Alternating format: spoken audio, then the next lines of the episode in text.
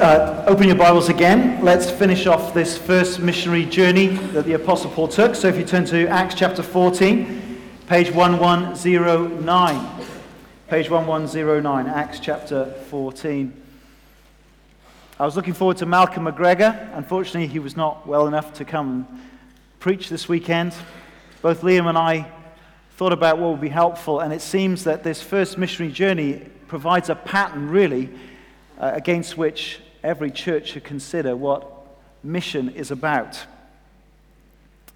Let's just read this, uh, this chapter. At Iconium, Paul and Barnabas went as usual into the Jewish synagogue. There they spoke so effectively that a great number of Jews and Greeks believed. But the Jews who refused to believe stirred up the other Gentiles and poisoned their minds against the brothers. So Paul and Barnabas spent considerable time there speaking boldly for the Lord, who confirmed the message of his grace by enabling them to perform signs and wonders. The people of the city were divided. Some sided with the Jews, others with the apostles. There was a plot afoot among both Gentiles and Jews, together with their leaders, to ill treat them and stone them. But they found out about it and fled to the Lycaonian cities of Lystra and Derbe and to the surrounding country, where they continued to preach the gospel. In Lystra, there sat a man who was lame. He had been that way from birth and had never walked. He listened to Paul as he was speaking. Paul looked directly at him, saw that he had faith to be healed, and called out, Stand up on your feet. At that, the man jumped up and began to walk. When the crowd saw what Paul had done, they shouted in the Lycaonian language, The gods have come down to us in human form. Barnabas they called Zeus, Paul they called Hermes because he was the chief speaker. The priest of Zeus, whose temple was just outside the city, brought bulls and wreaths to the city gates because he and the crowd wanted to offer sacrifices to them. But when the apostles, Barnabas and Paul, heard of this, they tore their clothes and rushed out into the crowd, shouting, Friends, why are you doing this? We too are only humans like you. We are bringing you good news, telling you to turn from these worthless things to the living God, who made the heavens and the earth and the sea and everything in them. In the past, he let all nations go their own way, yet he has not left himself without testimony. He has shown kindness by giving you rain from heaven and crops in their seasons. He provides you with plenty of food and fills your hearts with joy. Even with these words, they had difficulty keeping the crowd from sacrificing to them. Then some Jews came from Antioch and Iconium and won the crowd over. They stoned Paul and dragged him outside the city, thinking he was dead. But after the disciples had gathered round him, he got up, went back into the city. The next day, he and Barnabas left for Derbe. They preached the gospel in the city and won a large number of disciples. Then they returned to Lystra, Iconium, and Antioch, strengthening the disciples and encouraging them to remain true to the faith. We must go through many hardships to enter the kingdom of God, they said. Paul and Barnabas appointed elders for them in each church and with prayer and fasting committed them to the Lord, in whom they had put their trust. After going through Pisidia, they came into Pamphylia, and when they had preached the word in Perga, they went down to Attalia. From Attalia, they, back to, they sailed back to Antioch, where they had been committed to the grace of God for the work they had now completed.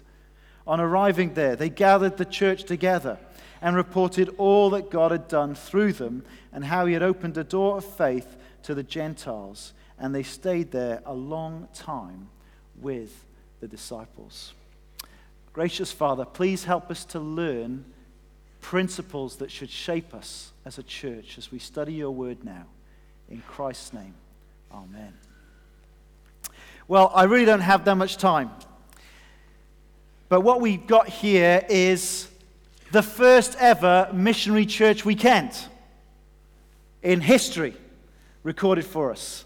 Right at the end there, gathering the church and hearing the news of what the mission partners had seen God do in their lives.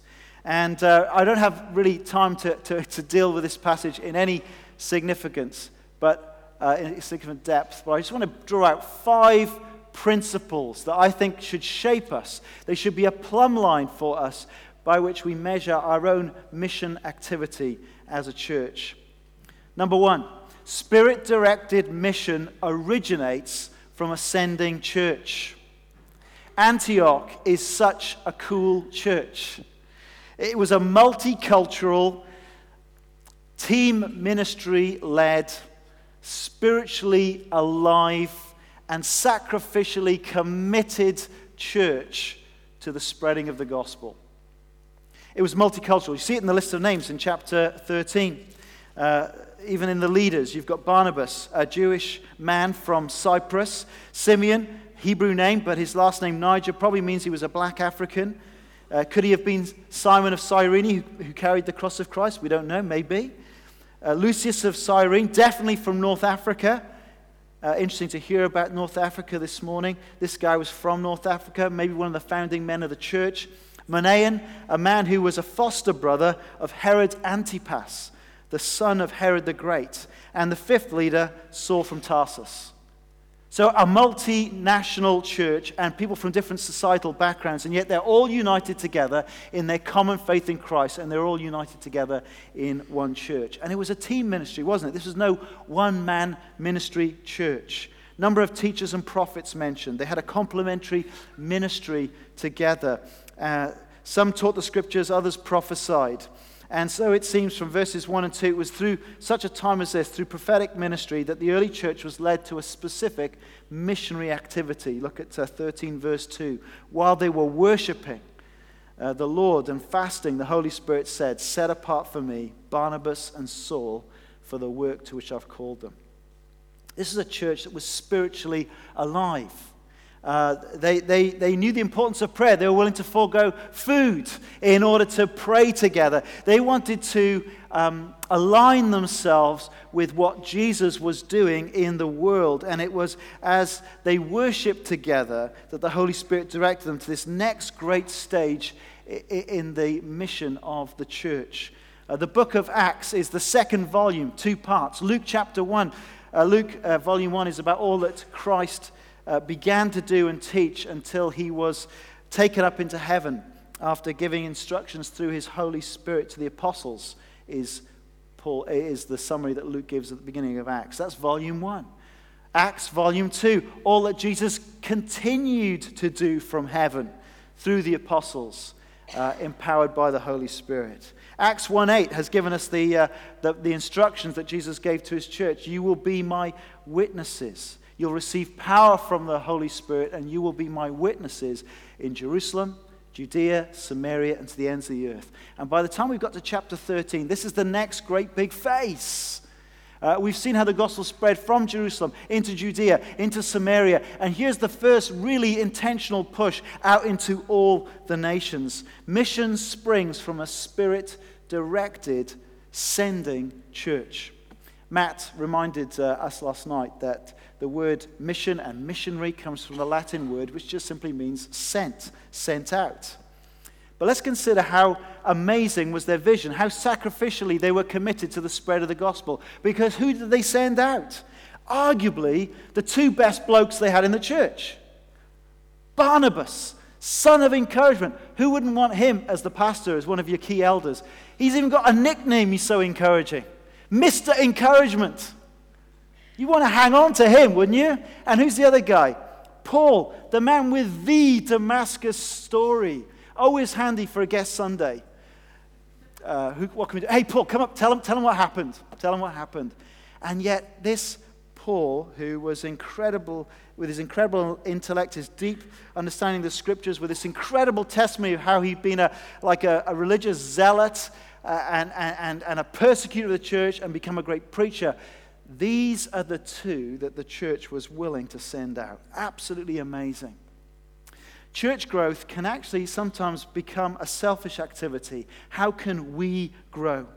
We feel good sitting in a, in, in a, in a full building. It's, it's, it's, it's more exciting than sitting in a half filled building. But actually, this church of Antioch encourages us to think about the importance of gospel growth which is wanting to see the gospel go and spread into new areas of influence, even if that means our church doesn't look like it's doing so well because actually uh, we're a smaller number because we keep sending people out. But actually, Antioch had a vision for gospel growth, and they sent out their best guys. And after praying and fasting, they lay hands on these two men. As I suppose they're saying they're commending them, they're recognizing them, uh, they're, they're, they're praying for them, and they're sending them out with a commitment to, to support them financially through prayer. And this church that prayed and sent had the joy at the end of the two years of having them come back and report all that God had done through them as they had sent, gone out on this, on this mission. Second principle spirit directed mission reaches out to everyone. Uh, what's the summary? Look at uh, chapter 14, 27. On arriving, they gathered the church together. They reported all that God had done through them and how he had opened the door of faith to the Gentiles. Now, we take this for granted because largely we're a, uh, a mostly a Gentile congregation. But this was a huge moment. The good news about the Jewish Messiah, Jesus Christ, did not just mean salvation for Israel, but he was also a light for the Gentiles. And his gathered apostles were sent out to be uh, lights uh, to the Gentiles as they proclaimed the good news about this suffering servant. We, we looked at Isaiah last year and we saw that uh, th- this servant who acted wisely, who was highly exalted and yet horribly disfigured, uh, this one, he, through his blood sprinkled, many nations will be cleansed, it says. And so that's why this gospel goes out to everyone. And as we, as we read through this account, we've seen that uh, it, it reached Jewish people, it reached God fearing Gentiles who turned up at the synagogues, it, it, reached people from high society like Sergius Paulus, who was the, uh, the guy in charge at, in Cyprus. It reached um, humble farmers in far off places uh, like um, uh, Lystra uh, who are worshippers of Zeus and Hermes, and these become Christians. These become those who put their trust in Jesus Christ. Spirit directed mission reaches out to everyone. And this is just such an exciting phase in the history of the church. We're here today because Antioch started the work and sent people out. That's how significant Antioch is to us. They led the way, and here we are in far off places that they could not even imagine, in freezing places. Although yesterday was very nice, wasn't it? we've been reached with the gospel because churches like Antioch have had a, a, a desire to send out people with the gospel. Thirdly, spirit directed mission involves conflict and hardship. I think that uh, the little summary at the end, that, they, that, that how God had opened the door of faith to Gentiles, is quite a surprising summary. I wonder what you think it looks like when God is at work. Do you imagine that when God is at work, everything runs smoothly? Everything is great. That's how we know God's at work. Not in these chapters. Uh, there was conflict uh, with a Jewish sorcerer. In Pisidian Antioch, there was a huge turnout on the next Sunday, and when the, when the Jewish leaders saw the big crowds, they began to heap abuse on the apostles, which led to persecution and then being thrown out of the region. When they got to Iconium, the apostles brought division in the city, it says. The, the, the, preaching of the gospel divided the city, and people plotted to kill them by stoning them, and that means that they had to get out of the city. In Lystra, from one moment you've, you've got them bringing bulls to, to sacrifice them as if they're gods, and the next moment they are trying to kill them by stoning them. And in fact, they think they've done the job, and they drag Paul's body out of the city because they think he's dead. And in the middle of all this, there's some sort of disagreement on the missionary team, and John Mark leaves for Jerusalem. He's off ski. Conflict, difficulty, and they can report God was marvelously at work opening the door to the Gentiles. This is what it looks like when God is at work. So if we think that engaging in gospel work is going to give us a quiet life, we are kidding ourselves. It's just not that way. In fact, if it's quiet and sleepy, maybe we're not really engaged in the work. Fourthly, how can they say God's at work? Well, because of this fourth point spirit directed mission produces disciples through gospel proclamation. It was because as they went to all these places, they saw people become Christians and they that happened because they proclaimed the gospel of Jesus Christ. This is the essential aspect of spirit directed mission that people preach the good news about Jesus. 13, verse 5, they arrived at Salamis and they proclaimed the word of God in the Jewish synagogues. And then Luke records the sort of sermon that he preached in synagogues in Pisidian Antioch. And there's three parts to it. He summarized the history of Israel all the way up to King David. Second part, he points out that Jesus' death and resurrection fulfill all that was promised there. And then thirdly, he called on them to respond. Forgiveness of sins was possible for everyone who put their trust in this Jesus Christ. Uh, look at uh, 14, verse 1. At Iconium, uh, they entered again into the Jewish synagogue and spoke in such a way that a great number of both Jews and Greeks believed. And what were they speaking? Verse 7 they continued to preach the gospel. Everywhere they're going, what are they doing? They're preaching the gospel. This is the utterly essential part of spirit filled mission. And you get a record of what sort of gospel was preached when they preached to pagans. It's a different approach. Uh, I'm sure in both they get to Jesus about his life and death and resurrection and, and, the importance of responding. But instead of starting with the prophets and the history of Israel, when they come to the pagans, they start with God's role as creator, as provider. How God had made himself known and shown his kindness by providing plenty of food and filling their hearts with joy, which is a great thing that God does for everybody. Any joy that someone's experienced today is because God has graciously blessed us. And then, no doubt, they got on to telling them the good news about Jesus. Paul, Paul in his passionate speech, as he's trying to stop them from sacrificing uh, a bull to them as, as some sort of gods, he says, Look, no, we, we've come here to save you from this nonsense. We're bringing you good news. They're, they're gospel preachers, they're good news preachers. Now, mission may involve lots of different things, but it will not be less than this. We must not lose faith in the confidence of preaching the gospel.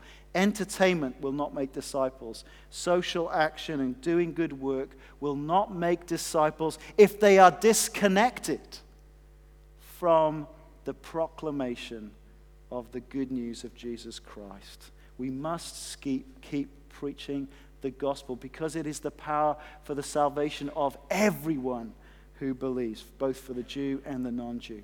Fifthly, spirit directed mission establishes churches built on the apostles' teaching and led by elders. I think what's so striking about this first missionary journey is that Paul and Barnabas don't just simply go somewhere, preach, and see conversions and then move on. But actually, they made sure that churches were planted wherever they went. And I find this astonishing that in just two years, Paul and Barnabas established a church in four separate cities in Galatia with elders in them. Four places in two years before they returned back to the church that sent them out. Uh, verses 21 to 23 is a great summary of all that they did on this mission trip. Verse 21 gospel preaching. They preached the gospel. This is description of Derbe. They preached the gospel in that city and won a large number of disciples. Second thing, they strengthened the disciples, verse 22. Then they returned back to Lystra, Iconium, and Antioch, strengthening the disciples and encouraging them to remain true to the faith.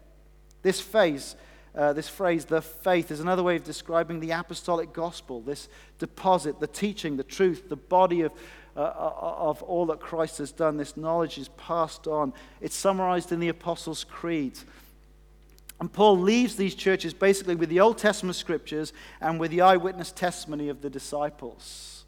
And he tells them, he strengthens them to remain true to this faith. And then he tells them they need to hold on to that faith in the face of opposition. And here's gospel realism. Verse 22 We must go through many hardships to enter the kingdom of God, they said. This is no prosperity gospel, is it? Come to Jesus and uh, your life will prosper uh, spiritually and materially, and everything's going to go great. Great if you trust Jesus. No, here's gospel realism. We must go through many hardships to enter the kingdom of God. Desiree was uh, sharing last night that uh, a key part of the, the level one of their orality course is they focus on the reality of persecution because to establish young believers in cultures that are so hostile to the Christian faith, they need to understand that this is a key part of discipleship. Verse 23 By appointing recognized Christian leaders, Paul and Barnabas appointed elders for them in each church. For churches to be healthy, it needs spiritual leadership. In the Bible, it's always elders, plural. It's more than one. It's a group of godly men who are able to teach this apostolic faith, who are put in charge of these local congregations. And then Paul and Barnabas left these churches on their own, committing them, verse 23, to the Lord in whom they had put their trust. And you see, ultimately, this is where our confidence is based for the local church it's in the faithful God, it's in the lordship of Christ. This is Christ's church, and he can be trusted to keep his people.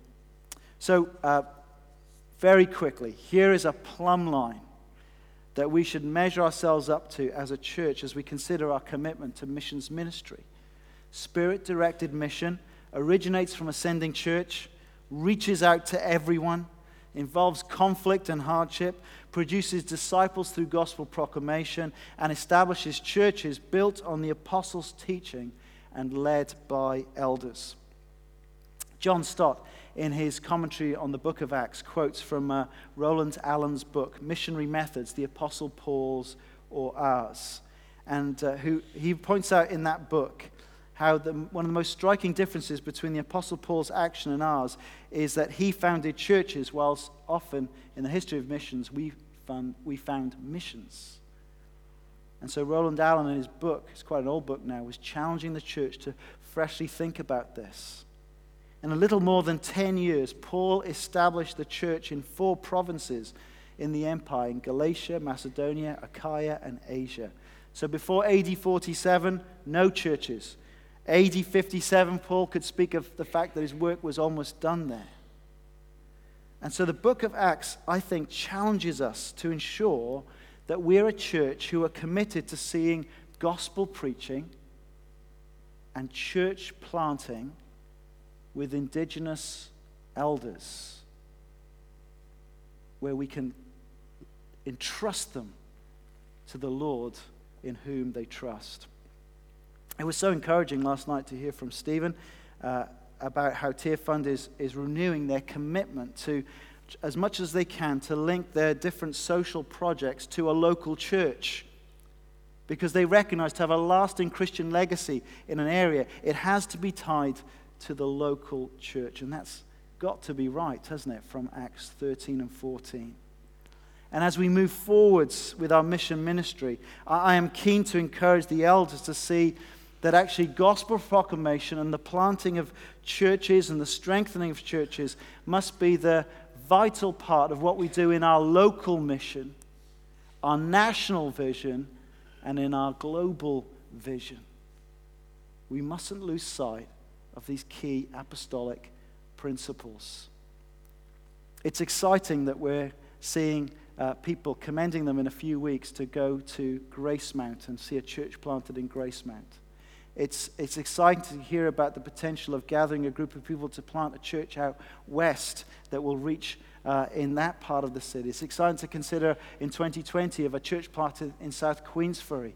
It, it will be absolutely thrilling as the years go on if we can find ways of investing with people to see and, and know a direct con- connection between us and churches being planted in, in overseas contexts with indigenous leaders who are reaching out with the gospel of Jesus Christ.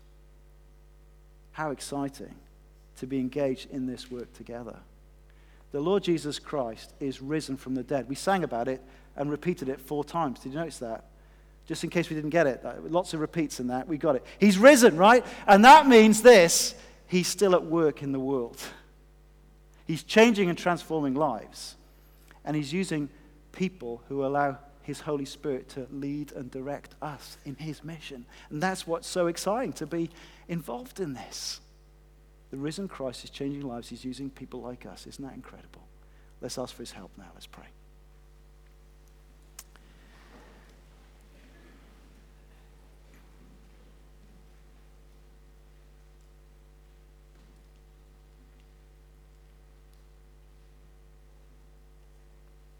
Heavenly Father, we wait upon you as you poured out your Spirit at Pentecost upon the church. We ask that you would freshly fill us with your Spirit, that we would engage in Christ's mission in the world. Lord, for some, it might mean moving to see a new church planted uh, in Edinburgh or in Scotland. Lord, for others, it might mean leading church planting or investing in Christian leaders in, in the global world context. Lord, we long to see more people reached in this city from this location. So please send us out, empowered and emboldened by your Spirit to speak of the Lord Jesus Christ, his death, his resurrection, through which our sins can be forgiven and that we're made right with you. Thank you for such a salvation. Thank you for such a Savior to proclaim. Lord, we freshly commit ourselves to this task. In Christ's name, amen.